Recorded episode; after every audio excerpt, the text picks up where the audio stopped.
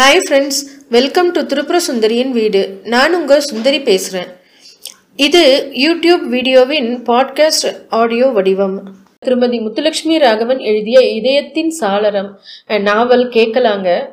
மடமேடையில் இருந்த ஹோம புகையில் ஆகாஷிற்கு லேசாய் கண்கள் எரிந்தன. மாலையும் கழுத்தும் சுற்று சுற்றி போடப்பட்டிருந்த பட்டு அங்கவஸ்திரமும் கசகசப்பாய் இருக்க வியர்க்க ஆரம்பித்து விட்டது ஐயர் மந்திரங்களை சொல்ல சொல்ல திரும்பி சொல்லி கொண்டே அவர் கொடுத்தவற்றை அக்னியில் இயந்திரகதியில் போட்டு கொண்டிருந்தான் அவன். பொண்ணை அழிச்சிட்டு வாங்க. ஐயர் உத்தரவிட மணப்பெண் அலங்காரத்தில் இருந்த அனுராதா மேடைக்கு மணமேடைக்கு அழைத்து வரப்பட்டாள். அருகிலிருந்து அருகில் அமர்ந்தவளை ஜாடையாக பார்த்தான். ஆகாஷ் அவளிடம் ஒரு அசைவும் இல்லை. நிலம் நோக்கியவள் நிலம் நோக்கியவள் தான் தலை நிமிரவில்லை. திமிர் பல்லை கடித்து கொண்டான் ஆகாஷ்.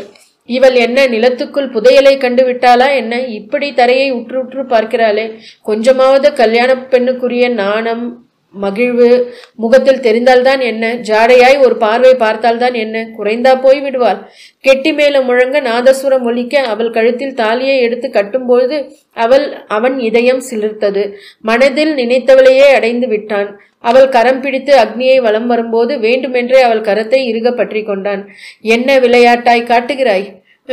புதுமண மக்களை குலதெய்வம் கோயிலை தரிசிக்க வைக்க சிந்துப்பட்டிக்கு காரில் அழைத்துச் சென்றார்கள். அவன் இயல்பாய் செய்வது போல் அவள் தோல் மேல் கை போட்டுக்கொண்டு சாய்ந்து அமர்ந்து கொண்டான். அவள் உடல் ஒடுங்கினாள். அவன் கண்டுகொள்ளவே இல்லை. உன் திமிரையெல்லாம் காட்ட நான் பழைய ஆகாஷ் இல்லை. நான் உன் புருஷனடி. உன் கழுத்தில் தாலியை கட்டியவன். முதல் நாள் இரவு வரை அவன் இதயத்தில் சூழ்ந்து நின்ற சோகம் இப்பொழுது காணாமல் போயிருந்தது. திமிரி கொண்டிருந்தவளின் திமிரை ஒரு மூன்று முடிச்சில் அடக்கிவிட்ட கர்வம் மனதில் குடிகொண்டிருந்தது. யாருக்கிட்ட அன்று அவள் பின்னலாட முறைத்து கொண்டே போனது அவன் நினைவில் வந்தது. இன்று இவள் அவள் இவன் அரு அவன் அருகில் காலமெல்லாம் இனி அவன் நிழலில்தான் அவள் வாழ்ந்தாக வேண்டும் ஓட முடியாது. அவன் நகர்ந்து அவளுடன் ஒட்டி அமர்ந்து கொண்டான். அவள் உடல் நடுங்க ஆரம்பித்தது. அவனுக்கு புரிந்தது. ஒரு வகையில் அது அவனுக்கு திருப்தியாக இருந்தது. அவளை வெற்றி கொண்ட பெருமிதம் அவன் மனதில் எழுந்தது. யாருக்கிட்ட உன் திமிரை காட்டுகிறாய்? உம், அ- இவன் இவனும் அவள் போல் மனதில் சொல்லிக்கொண்டான். கொண்டான் முன் சீட்டில் அமர்ந்திருந்த ஆனந்தி திரும்பி தன் புது அண்ணியை பார்த்து கூறினாள். அண்ணி இதுதான் சிந்துப்பட்டி எங்கள் சொந்த ஊர். திமிர் பிடித்தவள் என்று ஆகாஷ் நினைத்து கொண்டிருந்தவள் மென்மையாக அவன் தங்கையை பார்த்து புன்னகைத்தாள். அப்படியா?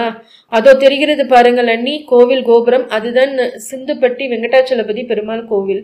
இந்த கோவிலின் சிறப்பு என்ன தெரியுமா? என்ன? திருப்பதியில் பிடிமண் எடுத்து வந் எடுத்து வந்து இந்த கோவிலில் கட்டியிருக்கிறார்கள். திருப்பதி ஏழுமலையானுக்கு வேண்டிய வேண்டுதல்களை இந்த கோவிலில் நிறைவேற்றலாம். அதை ஏழுமலையான் ஏற்றுக்கொள்வார் என்பது ஐதீகம். ஆனால் இந்த கோவிலில் வேண்டும் வேண்டுதல்கள் இந்த கோவில்தான் நிறைவேற்ற வேண்டும். வேறு எந்த கோவிலிலும் நிறைவேற்றினாலும் எங்கள் சிந்துபட்டி பெருமாள் அதை ஏற்றுக்கொள்ள மாட்டார். ஐ சி ஆனந்தியின் இடம் சிரித்த முகம் மாறாமல் பேசிக்கொண்டு வந்தாள் அனுராதா. கோவில் வாசலில் கார் நின்றது. புது மணமக்களை அழைத்து கொண்டு கோவிலுக்கு போனார்கள். வெங்கடாச்சலபதி பெருமாளுக்கு அபிஷேக ஆராதனைகள் செய்துவிட்டு அவர்களின் பூர்வீக வீட்டிற்கு மணமக்களை அழைத்து போனார்கள். கிராமத்து மக்கள் வந்து போய்க்கொண்டே இருக்க சிமெண்ட் போட்ட அந்த வீட்டின் உள்ளறையில் மின்விசிறியில் அடியில் ஆகாஷும் அனுராதாவும் அமர்ந்திருந்தார்கள். ஆனந்தி அனுராதாவிடம் ஒட்டி கொண்டாள் இதுதான் எங்க அப்பாவின் பிறந்த ஊர் அண்ணி. அப்பா பாதி நாள் இங்க தான் இருப்பார். காலையில் காரை எடுத்துக்கொண்டு வந்துவிட்டு இரவு தான் மதுரைக்கு வருவார்.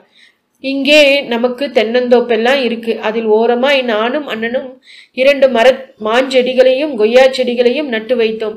அவையெல்லாம் இப்பொழுது பெரிய மரங்களாகி விட்டது. கூடை கூடையாய் காய் காய்க்கும். இன்றைக்கு நாம் போக முடியாது. இன்னொரு நாள் பார்க்கலாம். சரியா? என்னவோ உடனே அந்த தோப்பையும் வயல்களையும் பார்க்க வேண்டும் என்று அனுராதா அடம்பிடிப்பது போல் ஆனந்தி சமாதானம் சொல்ல அதை புன்னகையுடன் ஏற்றுக்கொண்டு சரி என்றாள் அனுராதா. இத பாருடா இவளுக்கு என்னை கண்டால் தான் ஆக மாட்டேன் என்கிறது போல. என் தங்கையுடன் இந்த இழை இழைகிறாளே ஊரிலெல்லாம் நாத்தனாரை கண்டால்தான் ஒரு பெண்ணுக்கு பிடிக்காது என்பார்கள். இங்கே எல்லாமே தலைகீழாக இருக்கிறதே.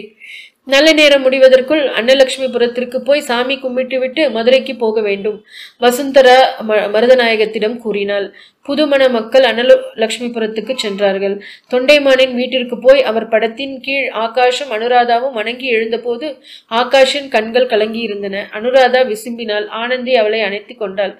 இன்றைக்கு உங்கள் கல்யாண நாள் அண்ணி அழக்கூடாது. இதமான நறுமணம் அறையில் கவ கமழ்ந்து கொண்டிருந்தது. அறையின் உள்ளே ஆகாஷ் குறுக்கும் நெடுக்குமாய் நடந்து கொண்டிருந்தான். அவன் இதயம் சஞ்சலத்தில் இருந்தது. சற்று நேரத்தில் அனுராதா வந்து விடுவாள். இதுவரை மற்றவர்கள் முன்னிலையில் அவளை தொடவும் நெருங்கி அமரவும் அவன் தயக்கம் காட்டவில்லை. விரும்ப விரும்பி செய்தான். ஆனால் இப்பொழுது தனிமையில் அவளை எப்படி எதிர்கொள்வது? அறைக்கு வெளியே கொலுசு சத்தம் கேட்டது. அவன் திரும்பாமல் அவளுக்கு முதுகு காட்டி நின்றான். கொலுசு கொலுசு சத்தம் சமீபத்தியது.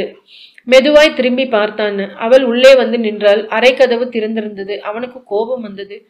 ரூமை லாக் பண்ணிவிட்டு வரமாட்டாயா? இதை கூட சொல்ல வேண்டுமா? அவள் மென்மையாக மௌனமாய் நின்றாள். அவனே போய் கதவை அடைத்து விட்டு வந்தான். நின்று கொண்டேதான் இருப்பாயா? உட்கார வேற சொல்ல வேண்டுமா? அவள் பேசாமல் கட்டிலின் நுனியில் அமர்ந்தாள்.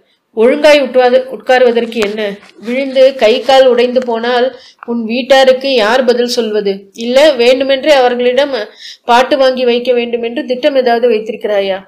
அவள் நகர்ந்து சரியாய் அமர்ந்து கொண்டாள். ஆகாஷ் அவள் முகத்தையே பார்த்தான். அவள் பார்வை தரையில் பதிந்திருந்தது. சண்டித்தனம் செய்கிறாள். அவனுக்கு சினம் உண்டது. தரையையே ப- ஏன் பார்த்துக்கிட்டு உட்கார்ந்து இருக்கிறாய் அங்கே யார் இருக்கிறார்கள்? அவள் தலை நிமிரவில்லை. அவன் பல்லை கடித்தான். ஏய் உன்னதாண்டி சொல்லுகிறேன் காதில் விழுகிறதா இல்லையா? நீ என்ன செவிடா? அவள் உதட்டை கதி கடித்து கொண்டாள்.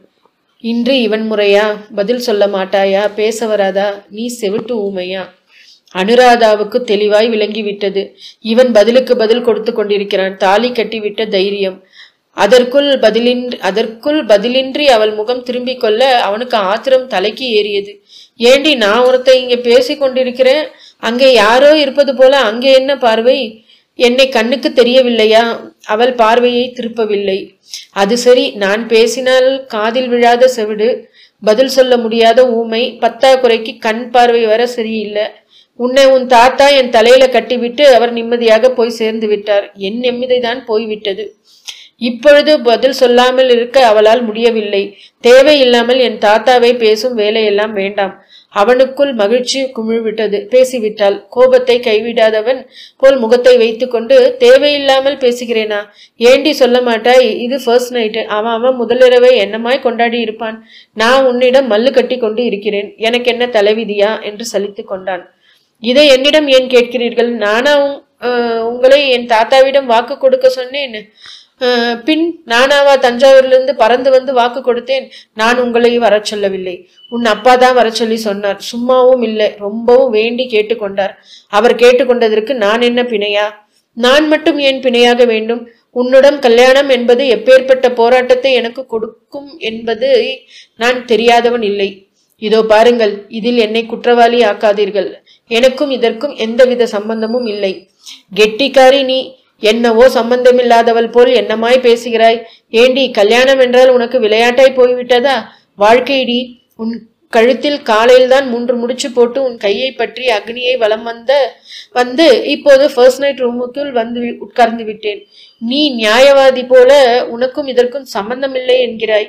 எனக்கு ஒரு விஷயம் தெரிய வேணும். நீ சம்பந்தமில்லை என்று எதை சொல்கிறாய்? உனக்கும் எனக்கும் சம்பந்தமில்லை என்று சொல்கிறாயா? சம்பந்தமில்லாதவள் எதற்கு நான் கட்டிய தாலியை கழுத்தில் போட்டுக் கொண்டிருக்கிறாய் அனுராதா அழுது விட்டாள் அவளது விம்மல் ஒளியை கேட்டதும் அவன் இதயம் வலித்தது. அதிகமாய் பேசிவிட்டோமோ? மனதில் குற்ற உணர்வுடன் பேச்சை நிறுத்தி கொண்டான் அவள் கண்ணீரோடு பேச ஆரம்பித்தாள். எப்படி நீங்கள் என் தாத்தாவிற்கு கொடுத்த வாக்குறுதிக்கு கட்டுப்பட்டு என் கழுத்தில் தாலியை கட்டினீர்களோ அதுபோல்தான் நானும் என் தாத்தாவிற்கு கொடுத்த வாக்குறுதிக்கு கட்டுப்பட்டு கழுத்தை நீட்டினேன். இப்பொழுது என்ன சொல்ல வருகிறாய்? பாதிக்கப்பட்டது என் வாழ்வு மட்டுமல்ல உன் வாழ்வும் தான் என்கிறாயா? அவள் மௌனமாய் கட்டிலில் சுருண்டு படுத்து கொண்டாள். இப்பொழுது என்ன செய்வது? அவள் என் பெண்டாடித்தான் தொட்டால் அவள் தடுக்கப் போவதில்லை. ஆனால் என் தாத்தாவிற்கு கொடுத்த வாக்குறுதிக்கு கட்டுப்பட்டுத்தான் உனக்கு கழுத்தை நீட்டினேன் என்பவளை எப்படி தொடுவது? அவனும் எதுவும் பேசாமல் அவள் அருகில் படுத்து விட்டான். காலையிலிருந்து மணமக்களாய் நின்ற களைப்பில் அவர்கள் இருவருமே அயர்ந்து தூங்கிவிட்டார்கள். தூரத்தில் ஆகாஷுக்கு கனவு வந்தது. தூக்கத்தில் ஆகாஷிற்கு கனவு வந்தது. மேக கூட்டங்களின் இடையே தேவதை போல் அனுராதா மிதந்து வந்தாள். உனக்குத்தான் என்னை பிடிக்காதே என்று ஆகாஷ் முகம் திருப்பிக் கொண்டான். அவள் தோல் தொட்டு திரும்பி திருப்பிய தொண்டைமான் தாத்தா பேத்தியின் கரம் பிடித்து அவன் வசம் ஒப்படைக்கிறார். அவன் அவள் கரம் பிடித்து இழுக்கிறான். அவள் அவன் மேல் பூமாலையாய் விழுகிறாள். இந்த கதையின் மற்ற பாகங்களும் மற்ற கதைகளும் பாட்காஸ்ட் சேனல்ல இருக்குங்க. நாங்கள் டெய்லி புது எபிசோட்ஸ் அப்லோட் பண்ணுறோம் எங்கள் சேனலை ஃபாலோ பண்ணுங்கள்